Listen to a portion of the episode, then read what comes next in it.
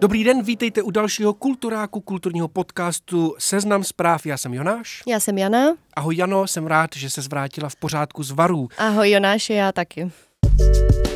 Dnešní díl bude trochu jiný než obvykle, protože celou epizodu věnujeme jednomu důležitému tématu, ale nebojte se, protože jako vždycky pro vás máme nakonec i zábavný tipy. Takže co je novýho? Já bych se na chvilku, Jano, vrátil k varům. Úplně na chviličku. Řekni mi, prosím tě, co říkáš na ceny, jak jsi spokojená s varama letos?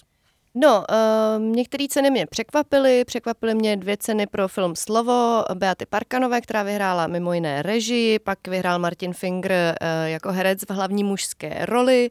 Uh, nepřekvapila mě cena Proxima pro Adélu Komrzí a Tomáše Bojara a jejich dokument Zkouška umění.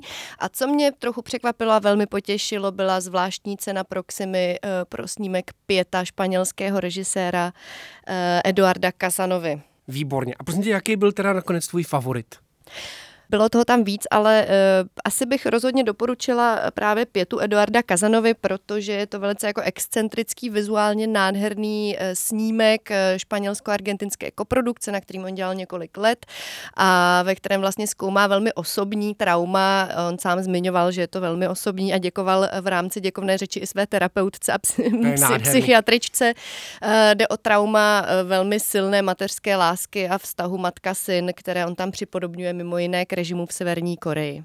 Posloucháte Kulturák, my jdeme na to hlavní téma.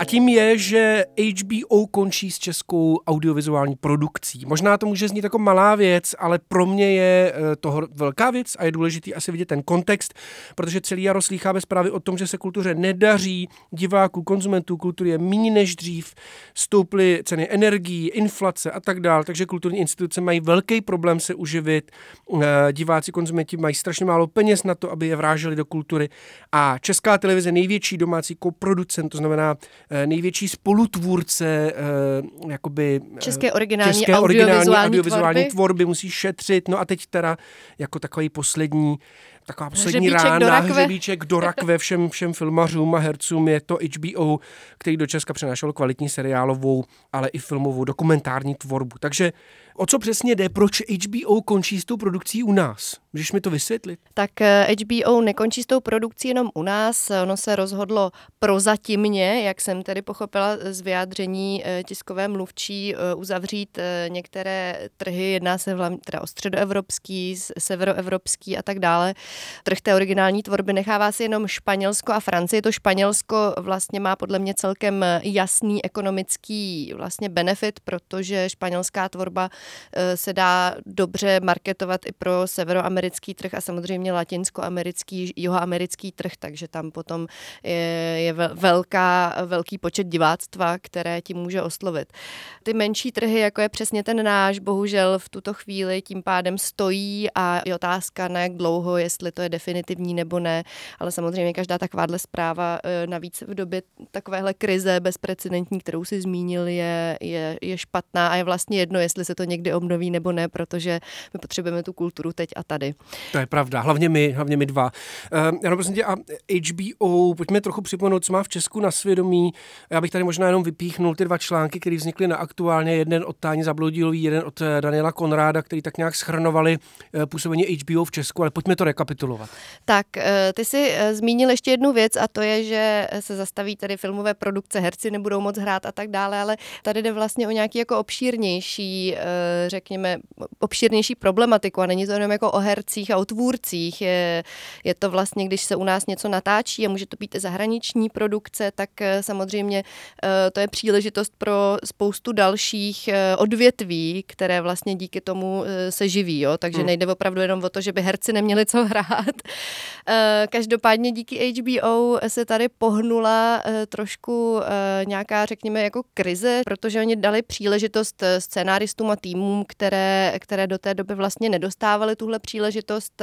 Nastartovali to s třídílnou minisérií Hořící keř, který vlastně sleduje proces kolem Jana Palacha, sleduje hmm. ho vlastně docela zajímavou perspektivou. Je to vlastně velice profesionálně odvedené dílo, které myslím, že třeba v koprodukci produkci České televize by nevzniklo tak, jak vzniklo vlastně.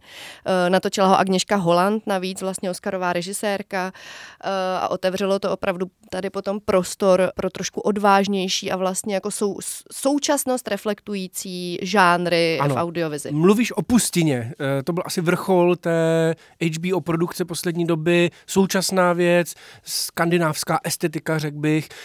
Um, podle mě Pustina byl ten vrchol H B O produkce. Uh, co myslíš? Za mě určitě. Opravdu přineslo to jako nějaký uh, aktuální témata, vlastně takový jako mikrodrama, makrodrama, těžko říct, které se točí vlastně kolem vlastnických struktur uh, v odlehlém uh, Mosteckém kraji.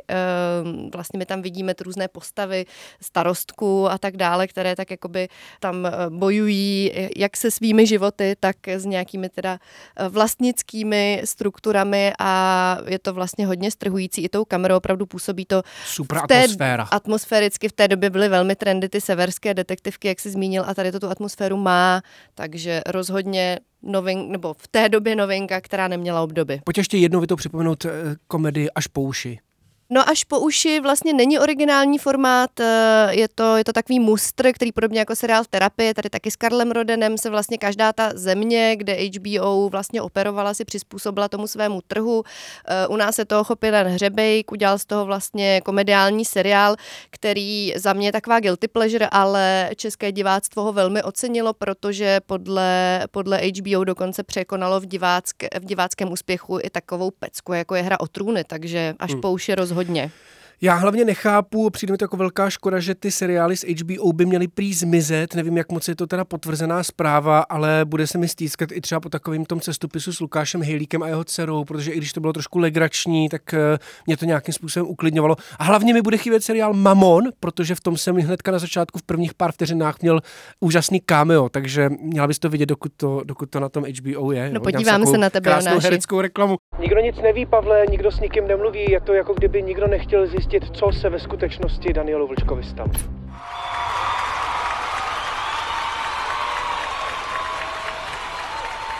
Pojďme ale ještě k další části toho problému, protože H B O končí, ale zároveň tady přibyla před pár měsíci, vlastně ne, před, před měsícem, před pár týdny přibyla na český trh další streamingová platforma Disney plus. A v době jejího nástupu se ozval producent Pavel Strnad, což je zakladatel společnosti Negativ, s tím, že v Česku je strašně malá podpora domácí audiovize, ano, víme, a že má, že, že vlastně velký problém právě ten nástup všech možných streamingových platform, protože v Evropě Ve zbytku Evropy se ty domácí filmaři chrání. Chrání se evropskou směrnicí o audiovizuálních službách, která říká, že všechny tyhle ty nadnárodní streamingové platformy musí přispívat domácím filmařům. To znamená, musí odvádět daně, daně musí odvádět nějaký příspěvky do, do těch prostě státních kinematografických fondů a tak dál. U nás v Česku samozřejmě nic takového neexistuje. Dokonce to došlo tak daleko, že Soudní dvůr E U žaluje Česko za to, že, za to, že tuhletu směrnici prostě nech, neschválilo.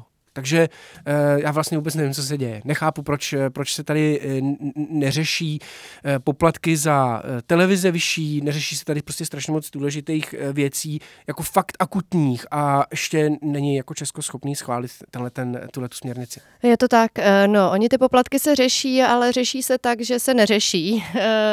Jak, Je to tak, říkáš jak, to naprosto správně. Jak se na začátku avizoval, vrátila jsem se z Varu, kde právě ministr kultury Martin Martin Baxa v rozhovoru s Čestmírem Strakatým na toto téma uh, mluvil s tím, že poplatky prostě zvyšovat v tu chvíli nechce a nebude. Ano, to je hrozně zajímavý a hrozně smutný zároveň, protože ty poplatky se nezvýšily patnáct let, zůstane to tak. Baxa samozřejmě prostě tvrdí, že to bude, že by to byl nepopulární krok. Ano, to všichni víme, to všichni tušíme, tak politici by tady asi mohli být od toho, aby dělali nepopulární kroky, kor, když jsou to ministři kultury, ale uh, já hlavně nechápu to, jakým způsobem se jako kolem té věci pohybuje. On totiž říká, že celý zákon o České televizi je strašně zastaralý, to je pravda, ale moc nerozumím tomu, proč jde ve čtvrtek do prvního čtení zákon o tom. Já si myslím, že ten zákon je do jisté míry fajn. Jo? Je to zákon, který řeší, že do Rady pro rozhlasové a televizní vysílání by měli přibýt další tři členi, že by se nebo dokonce možná šest. Třetina členů by měla být volena senátem, ta rada by neměla být odvolatelná jako všichni dohromady, což mi přijde jako dobrý krok, zase prostě věc, která zabezpečuje nezávislost té rady. A řeší se, že by uh, hospodaření České televize měl řešit nejvyšší kontrolní úřad. Ale to je sice všechno skvělý, hezký, myslím si, že to jako, já to teda podporuju, ale na druhou stranu, to je, kdyby jsi měla padající letadlo a místo toho, abys všem okamžitě nandala kyslíkový masky a e, energetickou tyčinku dala pilotovi na to, aby to odlítal, tak jdeš řešit prostě, e, jestli je správně postavený křídlo a motor. Jako, jo, to nezabráníš tomu pádu. Že máš ucpanej záchod zrovna, přesně, no. Přesně, v padajícím letadle. Je to je, tak, je to vnímám mě, to dost podobně. Je to pro mě naprosto nepochopitelný a myslím si, že teď není čas na to řešit, jestli to je správně, všechno, jestli systémy všechny fungujou prostě. Jo. Je to tak, podle mě je nejdůležitější ty systémy udržet v nějakém chodu. A abyste si to uměli představit, protože ono to není nic moc složitýho, ale vlastně jak funguje česká audiovize, tak vám doporučuju video na facebookové stránce Českého fondu kinematografie státního. Je to video, myslím, rok nebo dva starý, když si zadáte tam videa. No, tak vzniklo vám, někdy kolem pandemie. Prostě, vzniklo no. kolem pandemie, tak vám tam hned vyjede. A je to výborný infografický video, asi čtyřminutový, který vám přesně popíše, jak vlastně funguje v Česku audiovizuální tvorba, jaký jsou ty jednotlivé složky, že jde opravdu o takovej vlastně docela funkčně vymyšlený hodinový stroj, kde se ty různé součástky toho procesu doplňujou, kofinancujou a tak dále. Takže vy tam hmm. přesně vidíte, proč jsou důležití diváci v kinech, jaká je funkce producentů, distributorů, jaká je funkce fondu kinematografie, který funguje teda pod ministerstvem kultury a dalších ještě menších složek, hmm. tak aby vlastně film, který v dobrém, v lepším případě trvá vyvinout a natočit nějaké tři roky, s tím, že vlastně třeba kreativní složky na tom pracují ještě díl, aby vlastně takový film vznikl, aby byl nějakým způsobem konkurenceschopný v České republice, ale třeba na evropské trhu, jo? Proto existují koprodukce, aby vlastně se navzájem... Počkej, takže koprodukce nejsou kvůli tomu, jak říkal Václav Klaus, aby ty věci vypadaly víc kosmopolitně? Znak kosmopolitismu. To je zajímavý, já jsem si myslel, že... Jo, dobře, no tak jo, tak jo, tak jo. Hele, ale já nevím, jestli si pamatuješ, to je dobrý připomenout, co sliboval kult... minister kultury Martin Baxa, prostě další člověk, který jako defiluje po těch kulturních akcích s motýlkem, to je nějaká dřevěným, devíza. Asi? Není dřevěný, je žlutý, ale je to taková devíza ministrů kultury poslední doby, že mají motýlky a chodí a říkají, proč na něco nejsou peníze, že něco je složitější a tak. Tak každopádně v lednu letošní, ještě v lednu letošního roku, jasně, vím, že se stalo mezi tím spoustu věcí, ale v lednu letošního roku, víš, co sliboval? Víš, co říkal? Co říkal, že, že, si ve, že nebude nosit motýlky. Říkal, že jedno procento ze státního rozpočtu na kulturu by mělo jít. Každopádně. Furt, takzvaně. A co se stalo, Jonáši? No, platíme pořád sto třicet korun za televizi a nikdy to nebude jiný. Takže, takže to dopadlo tak jako vždycky. Je to tak. Další vlastně věc, která s tím souvisí, je systém pobídek, který taky přijde o spoustu peněz, o víc peněz než normálně, což je další složka, která je velmi potřebná pro nějakou audiovizuální tvorbu. Jo, k tomu se asi hodí doplnit. Pobídkový systém je taky důležitá věc, jenom úplně stručně vysvětlíme. Já teda filmu nerozumím skoro vůbec, ale možná těm pobídkám jsem teda porozuměl. Pobídky znamenají, že ti stát proplatí část peněz, kterou tady utratíš při filmové produkci. To znamená, je to vlastně docela dobrý motivační nástroj pro filmaře, nejen domácí, ale hlavně zahraniční. Takže vlastně loni se díky těm pobídkám, nebo nepochybně díky pobídkám, tady natočil vůbec nejdražší film v historii Netflixu, což je The Grey Man. Že jo? Takže eh, tak tohle se už dít nebude, je to zastavený, protože peníze na to nejsou. Baxa opět tvrdí, hele, nejdřív se to musí systémově vyřešit. Takže zase kyslíkový masky. Ten uh, ale... ucpanej záchod, samozřejmě. Ano. Jenom tady uh, ještě bych doplnila, že ten systém pobídek teda uh, se řeší, aby se trošku zefektivnil, protože tam opravdu to fungovalo spíš tak, že kdo rychlejší a větší přišel, ten bral a je třeba teda taky vzít v potaz tu českou produkci, aby z toho taky něco měla. To je na okraj, ale prostě ten systém byl nějakým způsobem funkční.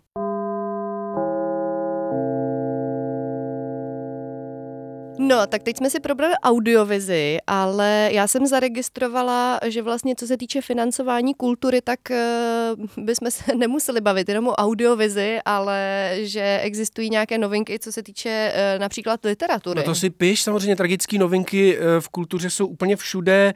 Uh, ta literatura si samozřejmě svůj problém taky našla. Někdy v dubnu se začalo řešit, že uh, literatura přišla v těch grantech, vypisují se vždycky granty na nové knihy, a poslední léta to je nějakých šest milionů korun celkem. Jo?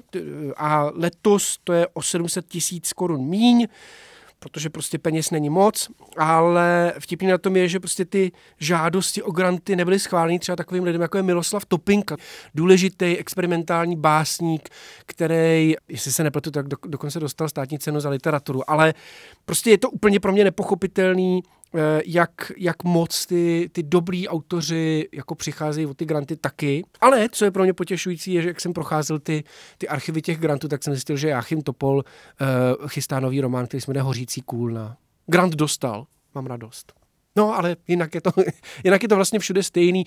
E, divadla jsou na tom samozřejmě taky špatně. Jediný divadlo, který je na tom dobře, doporučuji si tady poslechnout asi podcast, e, ve kterém mluví Jan Vytvar e, v Respektu o tom, jak tristní situace je v divadlech. Jediný divadlo, který je na tom dobře, je Dejvické divadlo, který prostě je tak strašně populární, že má vyprodáno pořád a furt takzvaně, ale už taky překročilo tu svoji symbolickou uh, pět set korunovou částku za vstupenku. Takže uh, tam je velký problém, uh, že i příspěvkový organizace jako Národní divadlo jsou na tom špatně a, a, a státy jako ne, není moc ochotný podpořit. Vše, všechnu tu podporu tady dělá vlastně hlavně město Praha. Tady bych zase zmínila vlastně takový trochu uroboros, protože myslím si, že k tomu kultu toho Dejvického divadla nemalou měrou pomohla i audiovize, seriály vlastně, kde ti herci si nabrali nějaký kultovní status nebo prostě ty hry uh, přenesené do televize nebo do filmových ano. formátů. Jestli si pamatuju, do, do, do, Dostojevský uh, od nich uh,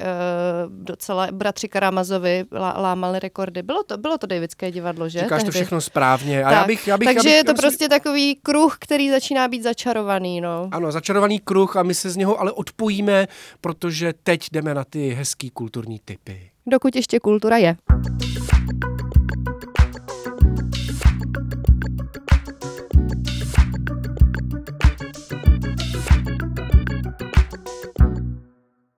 Jano, pojď doporučit, na co mají lidi chodit, co mají vidět, co mají konzumovat za kulturu, dokud teda existuje ještě. Tak dokud ještě existuje, tak do sedmnáctého sedmého v Praze a v Brně ve vybraných e, kinech e, běží Ozvěny varů, jsou tam tedy ty vítězné filmy, ale i spoustu dalších. Já rozhodně doporučuji film produkce A dvacet čtyři, který se jmenuje Všechno všude najednou. Je to neskutečně imaginativní film, který kombinuje sci-fi, kung fu akčňák e, a rodinnou dramedy, takové rodinné konstelace tam jsou a v čele toho všeho uh, exceluje úplně výborná a naprosto nepravděpodobná akční hrdinka. Hrají Michelle Yeoh, je to stárnoucí čínsko-americká majitelka prádelny. A jak jsme se nedávno bavili o tom, že vlastně zabředáváme do všech těch spin-offů a všech těch jako známých univerz, tak myslím si, že tohle je konečně něco absolutně novýho, uh, z čeho já jsem byla naprosto super nadšená. Univerzum v prádelně. Já zůstanu u toho studia A dvacet čtyři, protože já jsem hrozně dlouho nevěděl, jak důležitý studio to pro mě je. To je studio, který stojí za filmama, jako je Zabití posvátného jelena, Midsommar, takový ty jako velký, velký, zajímavý, zvláštní snímky. A mimo jiné v tomhletom studiu vyjde taky další film Men Alexe Garlanda. Alex Garland točí podle mě úplně super věci. Natočil třeba Devs, výborný sci-fi seriál. On točil taky jako koma, komorní, zajímavý scívka, takže Devs, Ex Machina, ale třeba Anihilaci, což je super adaptace Jeffa Vandermeera. Takže tentokrát jde o takový, jako takový satirický horor namířený na toxickou maskulinitu. Když to řeknu takhle, tak ta zápletka asi nebude úplně zajímavá, ale já se na to strašně těším. A mimochodem v tom hraje Jessie Buckley, kterou si možná pamatujete z Černobylu. Úplně výborná, moje milovaná herečka. No a pak musím prosím tě doporučit Patriciu Lockwood, knížku, která se jmenuje Nikdo o tom nemluví. Já ji teda čtu v angličtině, vyšla i česky v Odeonu. A um, je to knížka, která v první části podobně popisuje takovou tu banalitu, banální každodennost internetu. Myslím si, že jako skvěle popisuje, jaký to je dneska žít na internetu, výborně, jaký to je být na Twitteru. Konečně a tak, něco. Dům scrollovat. A v druhé části je to najednou velmi intimní, hodně tragický, hodně dojemný zároveň.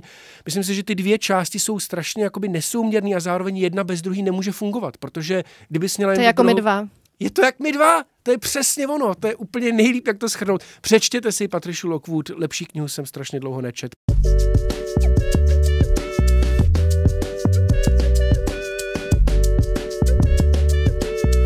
Tak děkujeme, že jste to s námi vydrželi v tomto multiverzu šílenství až do této chvíle. Doufáme, že kultura nezmizí a hlavně děkujeme za všechny vaše reakce, e-mailové i jiné. Moc jich vážíme a klidně pište dál náměty, připomínky, pochvaly a všechno, co máte na srdci. Já jenom připomenu, že Kulturák je k poslechu ve všech vašich aplikacích na podcasty tečka cé zet a na webu Seznam Zprávy. Takže kdo ještě neodebíráte, prosím, odebírejte, máme vás rádi, hashtag Kulturák. Promiň, Bobe, že jsem řval.